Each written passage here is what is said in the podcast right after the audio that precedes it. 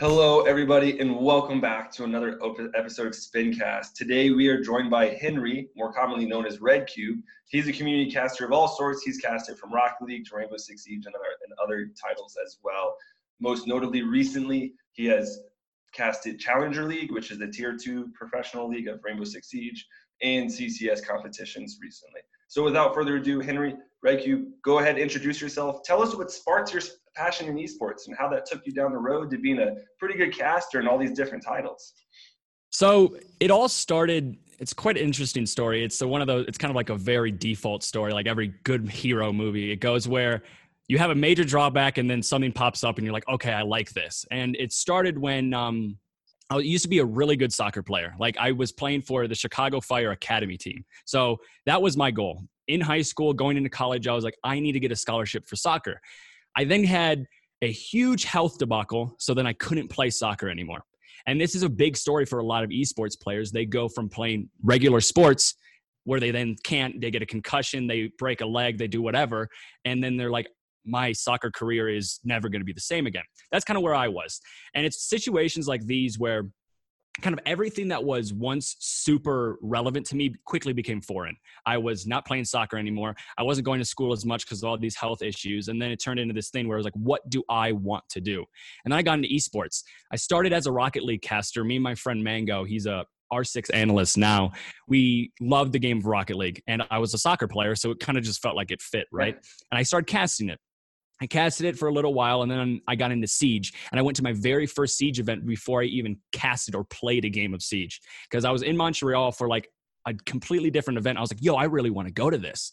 So I went to the Sixth Invitational, the very first one, and you know, I was like, oh my goodness, this is my game. This is what I want to be a part of. And it turned into, I then made my own league. I then made new teams. I tried to get everybody involved as much as possible, and it was one of those situations where a lot of people, when they look at esports or getting into esports as talent or players, you don't know where to start. And I didn't either. So I said, you know what, screw it. I'm just going to start where I make my own thing. So I made my own league, made my own team, and just ground up.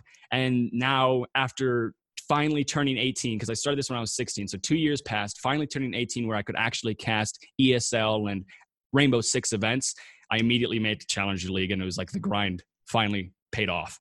Yeah, 100%. Great backstory there. Unfortunate for the health things, as those overstock. But you made the best out of it, it seems like. So that's exactly, yeah. I really like all those approaches that you have, is because if you're really bringing another aspect to esports of all the behind the scenes stuff, right? You have your own team, your own leagues, your casting, right? All those extremely important aspects of esports that without them, we wouldn't have esports. It'd just be a bunch of gamers, right? So yeah, absolutely. Let's dive into those more specifically. So had your own team, had your own org. We were talking a little bit before. So how do you develop your own org? What emphasis do you place? What's more important to you than other things? So dive into that. Let us know all of that. So the one big thing is it all started when I just made my own team. My first goal in esports was I want to be a player. And I think that's everybody's first goal. That's a very simple first goal. It's not simple. I think that's a bad way to put it, but it's just a very basic, I think is a better way to put it. And I wanted to be a player, and I got a bunch of my friends together and I'm like, oh, let's make a team. And I'm one of those people where at heart, I kind of just go, if I get dedicated to something, it's like, I want to do that for sure.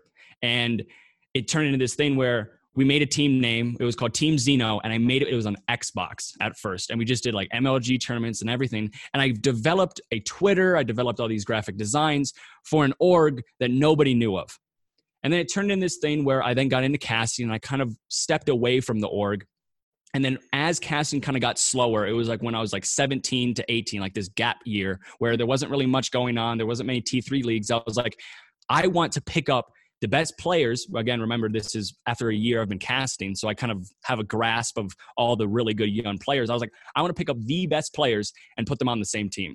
And I did that with, it was the old regime roster in end of 2017. It was Ryan, Penguin, Clicks, Box, and I'm blank, Jewel. So those were the initial five players. That then developed into something much bigger, and we, at the end of it, when I finally like scrapped Zeno and went into casting, we had NJR, Iconic, Lags, J90, and why am I blanking on the last person? NJR, Iconic, Lags, J90, and Quantum. Those were our last five. And 3 out of those 5 players are in Pro League now. So it's just turned into this thing where I made an org, I made an idea where I would just wanted to get these people's names out. Because a lot of, again, I'm sorry if I ramble all over the place, but a big thing that my focus was, I see a lot of T3 orgs, and T3 orgs are always looked at as kind of just like, they're a logo that you can put on your profile picture. But I wanted to do something different. I wanted to be an actual org for a T3 team. So they had their own websites. They had their own player profiles. They had special like video editions of how they approached the game. And it just turned into this thing where instead of it being a org and a fun team, it was a business. And I said, I want my impressions to be this every week. I need to grow this every week. And I got to make sure that the team is staying healthy in certain situations. And so I'd pop into the team, I'd do VOD review with them, I'd analyze with them occasionally, but it was really just, I want their names to become relevant. And Team Zeno, arguably, I don't mean to toot my own horn here, but it was one of the best T3 orgs because, again, we had 10 players total that were, I guess we could call it its golden age of Zeno. We had 10 players that we switched out. Like 50% of those players are now in Pro League, 70% of those players are in Challenger League. Or you could even say 80% of those players are Pro League, Challenger League, or content creators that are all doing very, very well. And just I think having that Zeno jumpstart or picking up these players that already had a good name for themselves and then putting them on an org that was aesthetically pleasing, it just made everything a lot easier. But again, I don't want to take any credit for that because it comes down to the players were grinding, the players were getting what they need to do get like to be in this situation. They had a checklist. I had a checklist. We both did our checklist, and we got to where we got today, and it worked out very well. Yeah, that's incredible. I always love to see, especially emphasis on Tier 3, because Tier 2 and Tier 1, they have game support, right? In most games, there's some level of support at Tier 2, and then usually a lot of support at Tier 1, since that is the, you know, the elite pro scene. But at Tier 3, a lot of people just go missing. I love to see that support. Like you said, it goes both sides, right? The players need this support so they can be at their max potential, right? So they can so they can stay focused. They have the publicity. They have people looking at them. But again, I don't want to take any credit away from them because they did all the hard work. Yeah. They were dry running. They were practicing. They were scrimming. They made their personal brand on Twitter. They made their personal brand on YouTube. I was just there to give them maybe a little push in the right direction. Exactly, and that's what I was getting at, is having that support staff just to make sure that you're staying afloat. And then, like I said, so you can reach your potential, right? And you still have to go and reach your potential yourself. No one's gonna do that for you. So I absolutely love to see it when everybody's meshing well like that. Like you see, they become successful. 80% are content creators, Tier 2 or Tier 1. Yeah, that's phenomenal. There's probably not one Tier 1 or Tier 3 or that comes close to that. So I think I will see. A couple of things I do want to dive in some more is the casting background, right? Give us a real look at what goes behind the scenes in this production, right? You said you decided to go the caster right for full time, right? Mm-hmm. Why did you decide to go that full route? And what do you really focus on in that casting perspective to keep growing your personal brand and your personal content? So I think anyone familiar with me on Twitter knows that I just make all these wild Twitter videos. And I think that's a big part of my brand, my personality, which is I like to have fun. I like to be a personality. I'm a showman. And it comes down to the fact that when I was a little kid, my grandma used to always put me in school plays and do improv classes. And my mom would always force these like crazy classes of acting onto me. And I was like, why am I doing this? What am I going to use this for? And it just developed my personality into something that was very extravagant, very like in your face and let's have a good time. And I think just my period of growing up with my dad, my mom, and just them being also like that formed me into a good personality for a casting job, a host job, something like that. And it comes down to the fact that when I was making the org and I was kind of doing both things, I realized if you wanted to make a really good org in esports, you need to have an absolute boatload of money because, I mean, Cloud9, 100 Thieves, I think Cloud9, it took them 7 years to become profitable. 100 Thieves took them 4 years to become profitable. And it's like, I'm a 17-year-old, 18-year-old kid in this time. I don't really have time to just build my money in these types of things because I need to focus on school. I need to pay for college and everything like that. So I was like, okay, I can be a caster. I can get paid to be a caster. And then that's going to be my main focus. I then have the experience of the orgs, the teams, and I can then use that in my casting. And when it comes down to the actual production of a lot of these casts, it varies quite a bit depending on the game you play. So I started with Rocket League, and Rocket League is a lot easier to cast, in my opinion, than Siege or Valorant, for example, because Rocket League has a really good spectator system. It's refined very well. You have a director mode. So I could literally, when I first started, I was solo casting Rocket League, and I was controlling the camera, I was controlling the stream, and I was also casting at the same time. In the game of Rainbow Six, in the game of Valorant, that's a lot harder to do because the spectator system, it can't be as refined because the game's not as simple. You have wall-baneable walls. They could rotate here. They could rotate there. You have completely different strats. The camera needs to be extremely fluid. So when it comes to production day for a Rainbow Six game, typically you have a 1 hour, 2 hour call time before the stream even starts. And excuse me, in those 2 hours, you have a process where you get a clean feed, you get a recording of a clean feed, and then you get the overlays, and then you get the casters in a separate call. And a clean feed is, sorry, there's a lot of information. So it's great for listeners. They're really learning a lot. So a clean feed is a clean screen of the game. So a live feed of the game that only the casters and the production can see. They then stream that to YouTube because YouTube is zero latency, so it's instant. And then we take that screen from YouTube and we record that and stream that to Twitch. So all of our voices align up with the YouTube feed, and then with the Twitch delay, they align up with Twitch. And there's a lot of issues that can arise from that. And there's a lot of different software you have to use in order to actually get this done.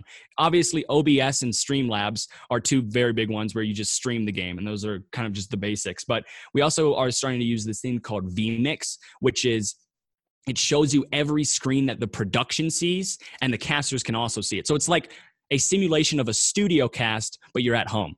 And I love that software. It made things 10 times simpler, but the one problem we have is the voice between us, like my caster and like me and my co-caster is slightly delayed. So you'll see in certain casts, we kind of like jump over each other because we're trying to mitigate that delay as much as possible. And that's just a process that we're working on right now, is how can we get rid of this delay? How can we still see all these screens? How can we have this very fluid system, but not have this delay? And every day is really just, what can we do to make this better? What can we do to fix this? There's an issue here. There's an issue there. If we do this, this, and this, if we do X, Y, and Z, how will this change the stream? And some days you're going to walk into a stream and it's just going to be absolute hell. You walk in and as a caster, you're like, okay, I'm going to have a good day. And then 30 minutes in, you're like, okay, I'm going to have a bad day. Because it's just, no matter what, there's a technical problem. There's your mic's messing up. You're not getting picked up on stream. Your stream's super delayed. There's a lot that goes into it. And there's a lot of quick fixing on the fly that sometimes just gets overlooked when you're watching an esports broadcast. Because in the esports broadcast, you might see a snippet of this technical error and it's fixed. But on our side, we have 3 minutes to fix that error because of the delay. So we're like, okay, do this quickly. And at the same time, as casters, as production, they still have to watch the game, spectate the game. We have to cast the game all at the same time as fixing these problems. I don't know if you're familiar with F1 racing, but there's a lot of times when the driver is driving, something goes wrong, and their engineer is in their ear saying, hey, you have to put your coolant down to 2, put your DRS up to 3, and there's a bunch of little things they have to do, but at the same time, they still have to drive. They have to race, and it's very similar to Rainbow Six. It's very similar to casting in Rainbow Six because we have production in our ears when we're casting that says, hey, can you guys try this? Pause, repause, do this. Go back 3 seconds, blah, blah, blah, blah, blah. And we're like, okay. But at the same time, I'm over there like, oh, he's able to find one. And just like that, Jaeger with a huge clutch play. It's like you have to figure out a way to balance the fixes with actually casting. And there's just, it can be a mess, but when it's right, it's very, very right. Yeah, couldn't agree more. I've been in behind-the-scenes production, being the broadcaster, the spectator in a number of different games. And it is very intense. And people just overlook it. Oh, can't be that hard. You're just streaming the game. Yeah, exactly. Yeah, no. Package everything together so there is no delay. And then if there's any issues, you have to fix them immediately or the whole world knows. Yeah, and, exactly. And Twitch chat isn't nice. So if you don't fix them, you're going to be getting a lot of like rig stream, monka ass or something like that. So it's just, yeah, you got to be very quick on those. Yeah. And on that, some of the community just, they're not very forgiving, which hurts your brand. It hurts your stream viewership and that kind of stuff, which obviously is like, hey, like we're trying our best, but like some things they pop up. Like we were talking before that we even started recording. It's like you wake up one day and your stream is just nowhere to be found. Not working. Yeah, it's just not working. It's in pieces. Like I woke up one morning and all of my scenes got doubled overnight. Like it's like, okay, sick. I didn't do anything. My computer is off, but all right, I guess I have to deal with this now. Okay, and then to just to add on to your point about like how it ruins your brand a little bit, there's times when I started out making my own leagues. I went from leagues, which was league and casting, and then I made the team, and then I also did team, league, and casting. There was a point where I was doing three things, and I was talking to a lot of other casters, and they're like, okay, you just got to focus. Like branching out is good, but you got to have a set focus. And that's when I then focused on casting. And when I made my league, there was a lot of times, there was a couple play days where something goes wrong, and you look back at it, and that night, like after the play day, you look back at the stream and you're like, God, like that's going to hurt. That's really going to hurt. But the gist of it, what I've learned from that is that hurts for like 3 days, and then people forget. They're going to come back and they're going to be like, hey, if you fix your mistakes, if this isn't a reoccurring problem, we're fine. And I think that's a piece of advice for a lot of young players or young people getting into this scene is, you're going to have bad days. Simple as that. It depends how you come back from that bad day. And it's a super stereotypical thing to say, but it's true. And you can fall hard, but if you get back up, you're fine. The problem is if you continuously fall hard, and you're not addressing that mistake, people are going to start looking at you and saying, can we really trust this person to fix that mistake? Because it then becomes, instead of a mistake, it's a problem. And then instead of a problem, it's a habit. And then it just gets worse and worse and worse over time. So I think the biggest piece of advice is, you have a mistake, you're going to have a bad day, quickly go back to it, rewatch it, figure out what you did wrong, and then come back and address it. And if another mistake pops up, do the same exact thing. Yeah, I couldn't agree more. That's what we tell our players all the time, is that like embrace failure, right? Use failure as a positive starting point to grow, to improve. Your performance, whether you're a player, a caster, a production personnel, a businessman, it doesn't matter. You're going to fail at some point. Make that mistake into something better instead of dwelling on it, focusing on it, because then you get into mental health and a lot of things. Because go ahead. Yeah, no, there's a quote I love to use by Conor McGregor, which is, you never lose. You only learn or you win. Because if you lose, that's a great learning opportunity, and just time for you to be like, all right, I did this wrong. How do I fix it? What do I do next? And then look at you, you're back on top again. Yeah, exactly. Couldn't say it any better myself. Got time for probably one last question before we do have to wrap up, before we're out of time.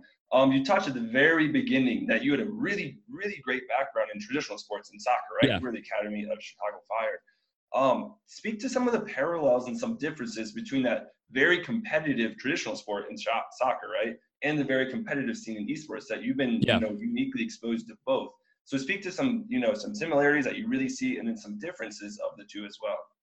I think for similarities, the foundation of both sports is almost identical. You have Team A versus Team B, and you try to get a certain objective. And that's in soccer, that's in football for EU fans. And it's also in esports. You have a set objective, you have a team, but the problem is there's a huge disconnect between the audience of viewers from traditional sports and esports, because again, it's one of those things where a lot of people, when I tell them, oh yeah, I'm a caster for esports, they say, oh, you watch video games? And it's like, yeah, I watch video games, but it's not that, because every day you go into a soccer facility, you're going to practice. You do your toe touches, you do your juggling exercises, you do your free kicks, you do whatever.